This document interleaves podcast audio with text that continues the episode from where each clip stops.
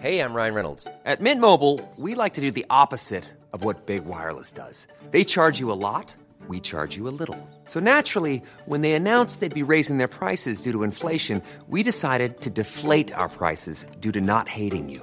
That's right. We're cutting the price of Mint Unlimited from $30 a month to just $15 a month. Give it a try at mintmobile.com slash switch. $45 upfront for three months plus taxes and fees. Promo rate for new customers for limited time. Unlimited more than 40 gigabytes per month. Slows. Full terms at mintmobile.com. Hello? Podcast Network Asia. Isang paalaala.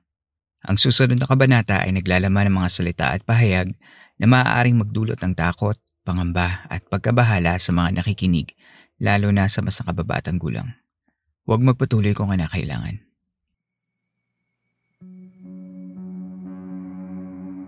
Tuloy po kayo sa ikadalawamput dalawang gabi ng San Telmo Society. Kumusta po kayong lahat? Sana ay napapakinggan ninyo ang episode na ito sa maayos na kalagayan. Ang San Telmo Society ay ang listener story submission segment ng Philippine Camper Stories kung saan binabasa ko ang mga totoong kwento ng kababalaghan at pagtataka mula mismo sa mga tagapakinig. Bago ko simulan ng ating episode ay gusto ko munang magpasalamat sa aking podcast network Asia Family. Sila ang mga tumutulong upang magawa ng maayos ang mga episodes na linggo-linggo nating pinagsasamahan. Thank you so much PNA family. Kung inyong mamarapatin, ay hihilingin ko sana sa inyo na mag-iwan ng magandang rating sa Spotify o sa Apple Podcast. By leaving a good review, you're encouraging others to listen to this show at sa pamamagitan noon, makatutulong kayong manatiling buhay ang mga kwentong napapakinggan ninyo rito. Maaari nyo ring i-follow at i-like ang ating mga social media accounts sa Twitter at CampfireStoryPH, Instagram at CampfireStoriesPH, at sa Facebook page na Philippine Campfire Stories. Ngayong gabi, dalawang kwento na naman ang ating babasahin mula sa ating mga kasama sa campsite. Ang unang kwento ay mula kay Conan tungkol sa isang imaginary friend. Pakinggan natin ang kanyang kwento.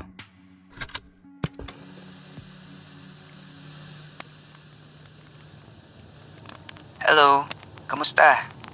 Matagal-tagal na din po akong nakikinig ng podcast na ito.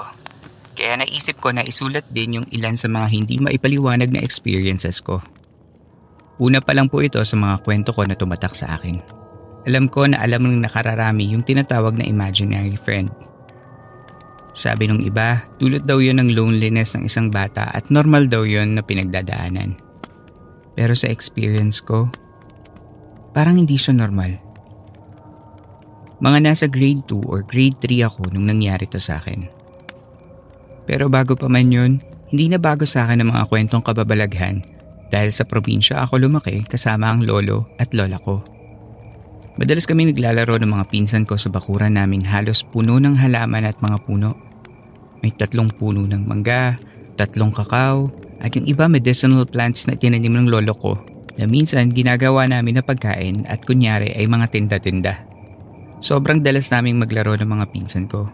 Summer yon sa pagkakaalala ko. Siyempre dahil bata ka pa, sobrang ini-enjoy ko yung mga araw na wala kayong pasok sa school. Nagsimula akong makaramdam ng kakaiba nung mag-isa lang ako na natutulog sa kwarto ng lolo at lola ko. Nasa ospital kasi sila noon kasi may nangyari sa lola ko. Pero hindi pa naman yun maluba. Dala lang daw ng katandaan.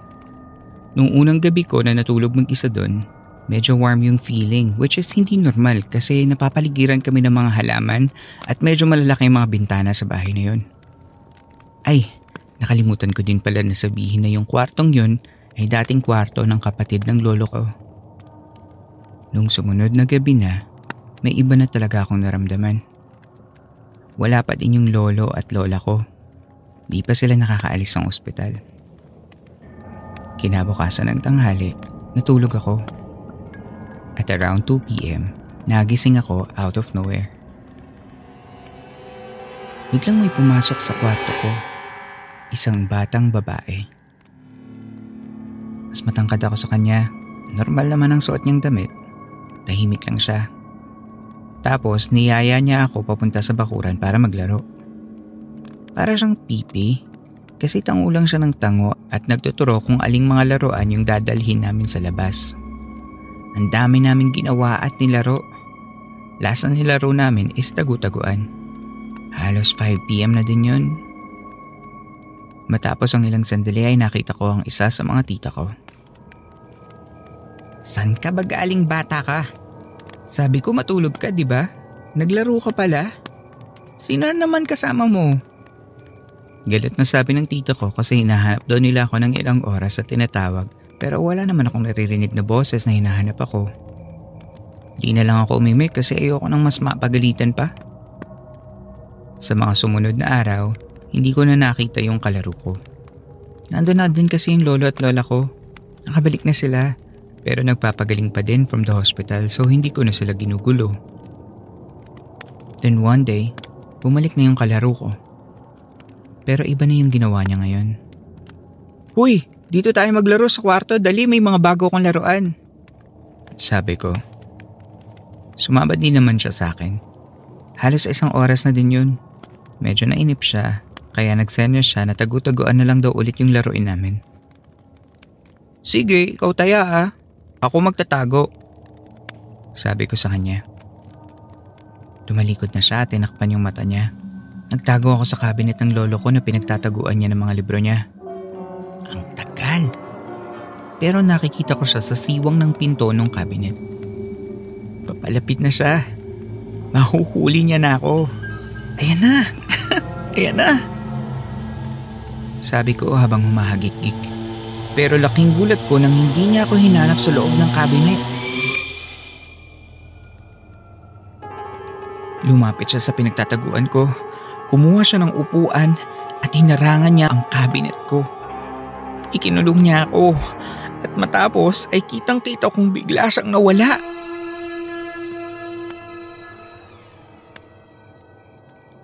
Tita! Kuya Joseph! Tita! Lola! More than 30 minutes na akong nandun. Sigaw ako ng sigaw pero walang nakakarinig sa akin. Iyak ako ng iyak. Tita! Tito! Wala pa ding nakakarinig sa akin. Nung mag-iisang oras na ako nakakulong sa cabinet, doon lang nila ako narinig na umiiyak. Ano bang ginagawa mo dyan? Paano ka napunta dyan? Hindi na ako nakapagsalita ng rason kung bakit ako nasa loob ng cabinet. Napatingin lang yung lola ko sa loob ng kwarto.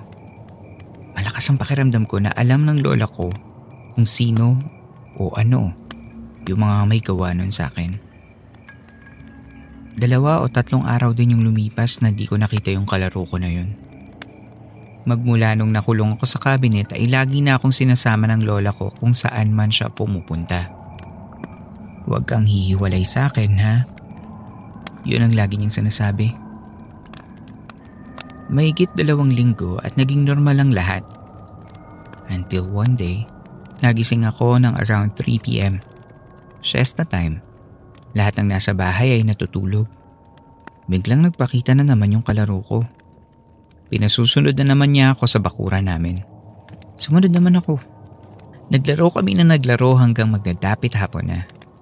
Nag-aya siyang makipagtakbuhan at nagtatakbo kami paikot sa buong bahay hanggang sa napunta kami dun sa likod bahay. May malaking puno ng mangga dun. Pero sa kapitbahay yon na tita ko. Dun ko nakita yung kalaro ko. Binato niya ako ng bato na tumama naman sa noo ko. Hindi naman dumugo so okay lang yun. Nakailang ikot pa kami ng habulan sa bahay. Tita, asa na yung pamangkin nyo? Naglalaro kami nun eh. Tinaguan po ako. Tiningnan lang ako ng tita ko na parang irritable siya na nagtanong ako. Umikot pa ulit ako, pero this time, pabalik na yung ikot ko para kung sakali eh makasalubong ko siya. Ate May, asa na yung pinsan nyo? Yung bata? Tiningnan lang ako ni Ate May na halos parehas ng emosyon ng tita ko. Irritable. Pangatlong ikot ko na dun. Madilim na. Past 6pm na yun. Patuloy pa rin ako sa pag-ikot sa bakuran hanggang sa nakita ko na siya. Tinawag ko siya at inaaya ko siya papunta sa likod ng bahay. Pero tumakbo siya, kaya sinundan ko. Pero laking gulat ko nung tumagos siya sa pader. Natulala ako. Akala ko namamalikmata lang ako. Nawala siya at tumagos siya sa pader. At yung pader na yun ay yung pader ng kusina sa likod ng bahay kung saan nagkakatay ng mga baboy. Hinanap ko pa din yung kalaro ko.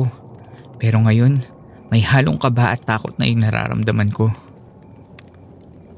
Tita, asan na po sila tita at si ate May? Tanong ko sa isa ko pang mga tita sa bahay namin. Hoy, ano ka ba? Huwag kang ang ganyan. Kanina pa sila nakaalis. Tulog ka pa. Lahat sila. Kaya apat lang tayo dito ngayon sa bahay. Ano yung sinasabi mo? Sabi ng isa ko pang tita na may halong takot at inis din sa tinanong ko. Eh kasi po dito sila dumaan. Nandun pa po sila ate May sa may kusina. Dinala ko ng tita ko sa lola ko. Halos kalad ka rin na ako nung ginawa niya yun. Nag-usap sila ng lola ko pero hindi ko maintindihan. Iho, sigurado ka ba? Tanong ng lola ko. Opo lola, di ba pamangkin po yun tita? Kasama nila yon pag nagpupunta sila dito pag nagkakatay ng baboy.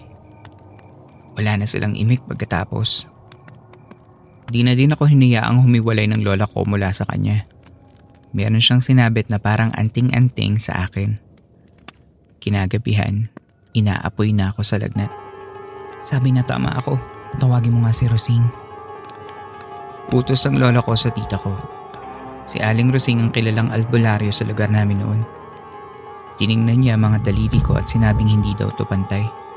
May mga ritual o mga dasal siya na sinabi pabulong lang at halos malabo na din yung paningin ko noon dahil sa taas ng lagnat ko. Hindi maganda to. Isinasama ang apo mo ng isang nilalang.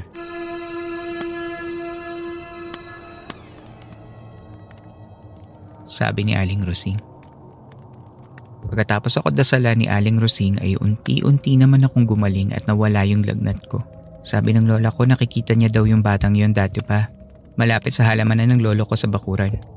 Hindi lang sinabi ng lola ko. Nalaman ko din sa nanay ng kapitbahay namin na tuwing gabi may nakikita siyang anino ng tao na nakaabang sa bintana ng kwarto namin. Akala daw nila yung tito kong tumitingin lang daw kung tulog na kami ng lola at lolo ko. Maaaring masabi niyo po na imaginary friend ko siya ako lang ang may gawa. Pero alam ko sa sarili ko na totoo ang mga nakita ko at naranasan ko. Isa pa lamang po ito sa mga di maipaliwanag na karanasan ko. Maraming salamat po sa inyong oras. More power po and always keep your faith in Him. Conan.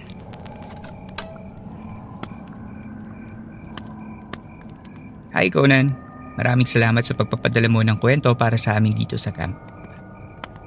Habang binabasa ko yung kwento mo, tumatakbo sa isip ko yung mga scenes like yung mga summers na na-experience mo sa bahay ng lolo at lola mo.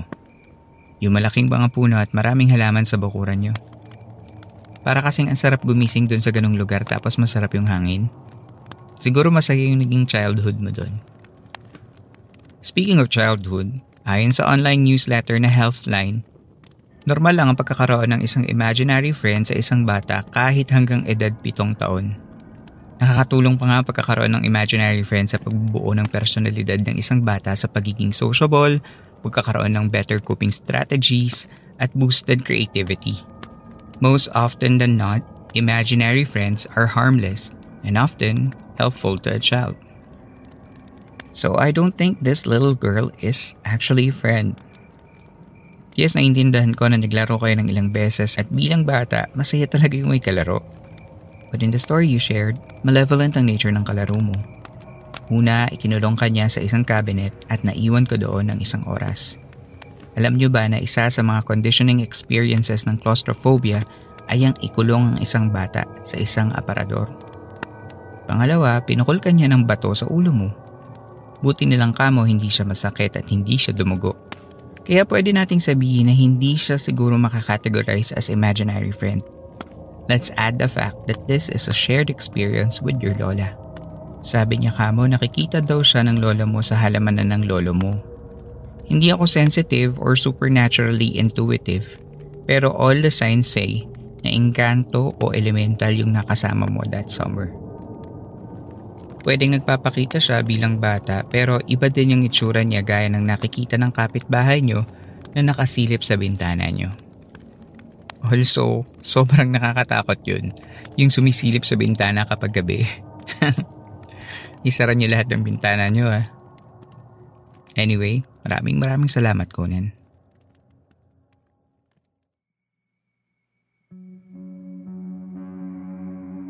Tigil muna sa kwentuhan. Magbabalik ang Philippine Camper Stories matapos lamang ang ilang saglit.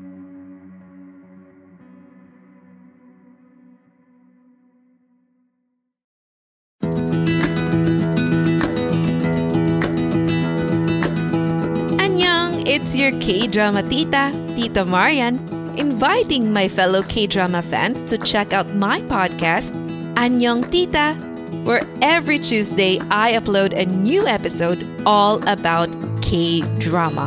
From the hottest K-drama in town to the beloved classics.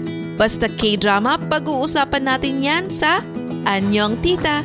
Available on all major streaming platforms, powered by Podcast Network Asia and Podmetrics. Sarangi!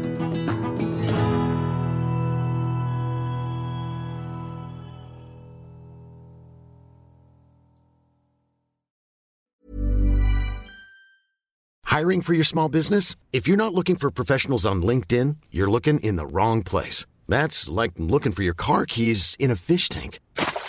LinkedIn helps you hire professionals you can't find anywhere else, even those who aren't actively searching for a new job but might be open to the perfect role. In a given month, over 70% of LinkedIn users don't even visit other leading job sites. So start looking in the right place. With LinkedIn, you can hire professionals like a professional. Post your free job on linkedin.com slash people today. Spring is my favorite time to start a new workout routine. With the weather warming up, it feels easier to get into the rhythm of things. Whether you have 20 minutes or an hour for a Pilates class or outdoor guided walk, Peloton has everything you need to help you get going. Get a head start on summer with Peloton at onepeloton.com.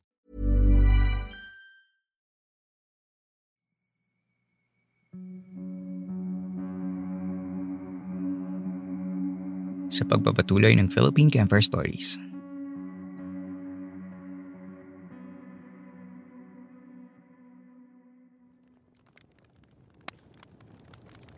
Ang susunod na kwento natin ay mula kay Jobert. Pakinggan natin ang kanyang kwento.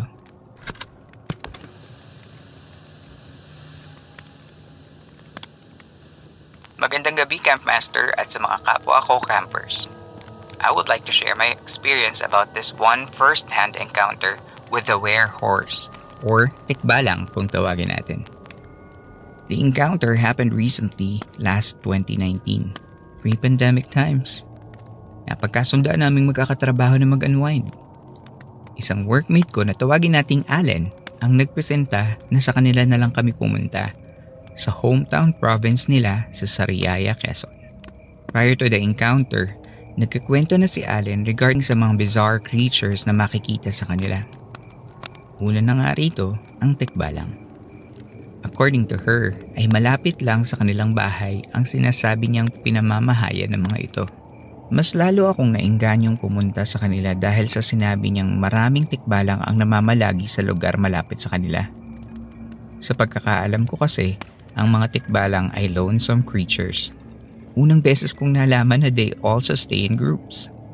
Although hindi naman bukas ang third eye niya, pero nakakaramdam din siya ng mga paranormal na bagay.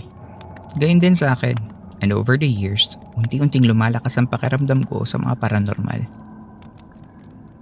Holiday ng November 1 and 2 at sakto namang Sunday ang November 3. Sa madaling sabi, is a long weekend at masusulit namin ang bakasyon. Nag-early out kami sa work ng October 31st ng mga katrabaho ko para hindi kami masyadong gabihin sa daan. Lima kaming bumiyahe kasama na si Allen. From Manila to Sariaya ay inabot kami ng 5 hours dahil na rin sa traffic. Pauwi na rin kasi ang ibang tao sa kanya-kanilang probinsya para sa undas. Nakarating na kami sa bus stop ng bandang alas 10 ng gabi. Mula sa highway, maglalakad pa kami para makarating sa bahay nila pero we have two options.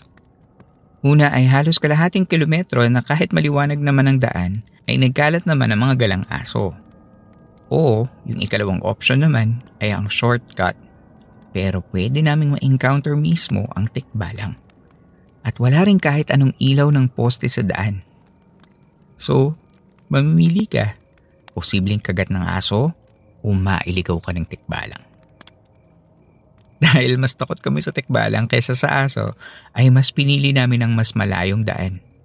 Bago pa man kami mga lahati ng paglalakad ay unti-unting umulan hanggang sa nakababasa na siya. Mahinang ambon na may kasamang pag-ihip ng hangin. Pinapalit nito ang mga dahon ng mga puno sa magkabilang daan. Medyo malayo rin ang mga agot ng mga bahay. Provincial feels, ika nga. May mga dala naman kaming mga payong, kaya okay lang. A few meters from the diversion kung saan magsasanga yung shortcut at yung sabihin na nating long cut, nakakita kami ng puting aso na nakaupo sa gilid ng kalye papunta sa long cut. Sa paningin ng mga kasama ko, aso ang kanilang nakita. Pero hindi nakalagpas sa mata ko na may isa pa itong buntot. Bago ko pa man makumpirma kung may isa pa itong buntot, Naglakas loob na akong magsabi sa kanila na, Ah, uh, guys, pwede bang um, sa shortcut na lang tayo dumaan? Baka kasi lalong lumakas yung ulan? The creature was like warning to me, telling us to go the other way. Sige sir, samahan niyo po ako tayong dalawa yung mauna. Pagsang-ayon naman ni Allen. Parang blessing in disguise yung puting aso kasi on our way, we did not encounter yung mga tikbalang. Nakadaan na kami sa sinasabi ni Alan na tirahan nito na dalawang magkatabing puno ng mangga. Pero nagpatuloy lang kami ng parang walang nangyari. Nang makarating kami sa kanila ay nagpatuyo lang kami sa loob ng bahay at nagpahinga ng kaunti. Maya-maya pa ay parang may narinig kaming mga yabag ng mga kabayo. Nakita ko na din sila sa wakas. Nagmula sila sa daan kung saan dapat kami pupunta, dun sa long cut. To describe them, sa unang tingin, they're like very tall people. But when they move or walk, yung lower part nila ay parang nagsishimmer.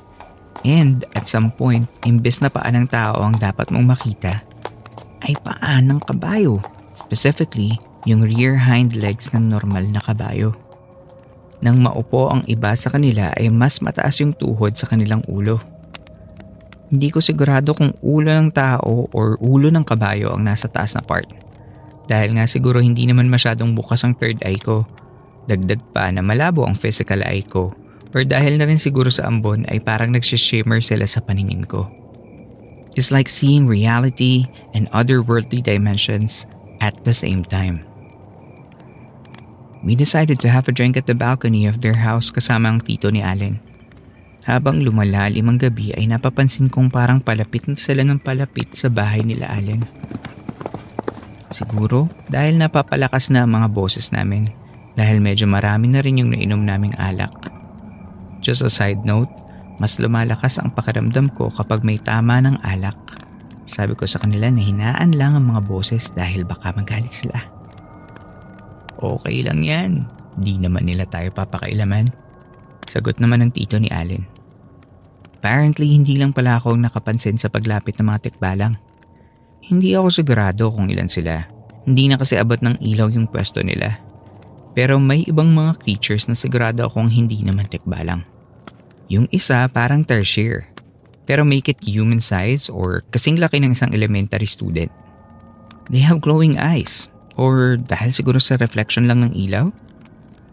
Lalo namang hindi sila tao kasi nakasabit sila ng patiwarik sa mga sanga ng puno at ang iba ay nakayakap sa katawan ng puno ng niyog. Dito ko na rin sinabi sa kanila na hindi aso yung nakita namin kanina. We decided to sleep after naming maubos yung huling bote para makapagpahinga na kami. Sure enough, hindi naman nila inistorbo ang pagtulog namin. Pero ako ang pinakahuling nakatulog dahil sa bawat patak ng ulan sa babungan nilang yero naririnig ko pa rin ang mga yabag ng paa ng kabayo sa labas ng aming tinutuluyan.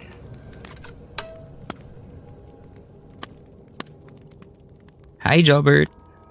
That was such a great story at salamat sa pagbabahagi mo sa amin ng kwentong ito. I've always read about tikbalang as solitary creatures and this is also my first time to have heard of tikbalang as a herd or isang grupo. Wow! Alam mo yung feeling ko? Para kang nasa open zoo na makikita mo yung isang animal from afar. Pero dahil walang harang, magkahalong pagkamangha at takot ang mararamdaman mo at wala kang ibang magagawa kundi makipagtitigan. Parang ganun. Ang daming laman ng kwento mo ah. May puting aso na may ekstrang buntot, may mga tikbalang, at may mga mukhang malaking tertiary. Lahat yun nasa lugar lang nila Allen sa Sariaya, Quezon at nakikita din ito ng tito ni Allen. Baka kaya may ibang klaseng energy yung lugar kaya maraming nakatira. Yung isang tertiary na creature na nakita mo, I searched about it. Dalawa yung nakikita kong kamuka ayon sa mga libro ng Philippine mythology. Ang mga tagbanwa sa Palawan ay naniniwala sa ikugan o isang nilalang nakahawig ng unggoy ngunit mas malaki at may mahabang buntot. Pumapatay daw ito ng tao. May pagkakahawig kasi sa description mo pero nung sinabi mong nakasabit patiwarik yung iba, naalala ko na ang mga tinggian ng Abra ay naniniwala sa aran. Ang mga aran o alan ay mga lamang lupang bumibitin patiwarik sa mga puno na parang paniki. Mayroon silang makapal na balat na gaya ng sa kalabaw at itinuturing itong isang mababang uri ng lamang lupa. Now, I haven't read much about alcohol use and its effect on supernatural or psychic abilities. If anyone listening to the podcast has experience on this matter, please do not hesitate to reach out. But this I know. Ang salitang alcohol ay nagsimula sa 16th century Arabic word na alcohol, na ang ibig sabihin ay body-eating spirit. Ang salitang alcohol ay isa ring metaphor for aqua vitae or life, water, and spirit na nadiskubre mula sa mga eksperimento ng mga alchemists sa Middle East. Sa alchemy, ginagamit ang alcohol to extract the essence of an entity. Kaya kahit hanggang ngayon, ginagamit ang alcohol sa pag-extract ng essential oils or pag-sterilize ng mga bagay. So masasabi nating pag umiinom ka ng alak or you ingest alcohol into your body ay na-extract ang essence of your soul which allows your physical body to be more susceptible sa mga entities na may mga lower frequencies. Kaya nga tinatawag ang mga alcoholic drinks bilang spirits. Kaya rin siguro universally accepted ang pag-aalay ng alcoholic drink sa mga kaluluwa dahil sa train of thought na ito. Baka nga there's correlation of alcohol into increasing or decreasing one's sensibilities. Thank you again for a great story, Jobert. Hey, it's Danny Pellegrino from Everything Iconic. Ready to upgrade your style game without blowing your budget? Check out Quince. They've got all the good stuff shirts and polos, activewear, and fine leather goods, all at 50 to 80% less than other high end brands. And the best part? They're all about safe, ethical, and responsible manufacturing. Get that luxury vibe without the luxury price tag. Hit up quince.com slash upgrade for free shipping and 365 day returns on your next order. That's quince.com slash upgrade.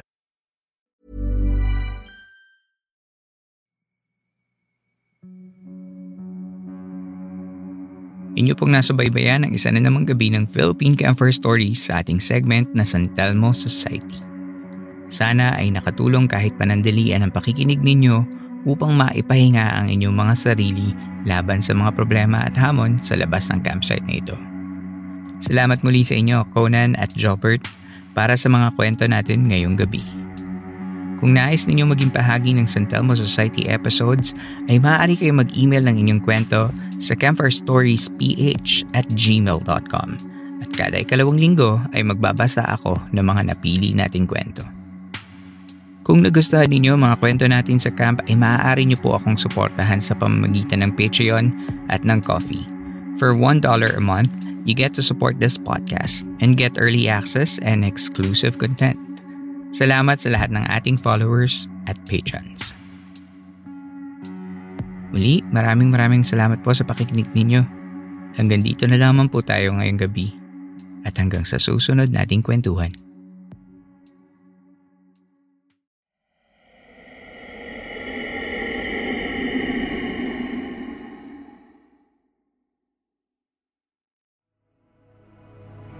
This podcast episode is based on or is inspired by true events.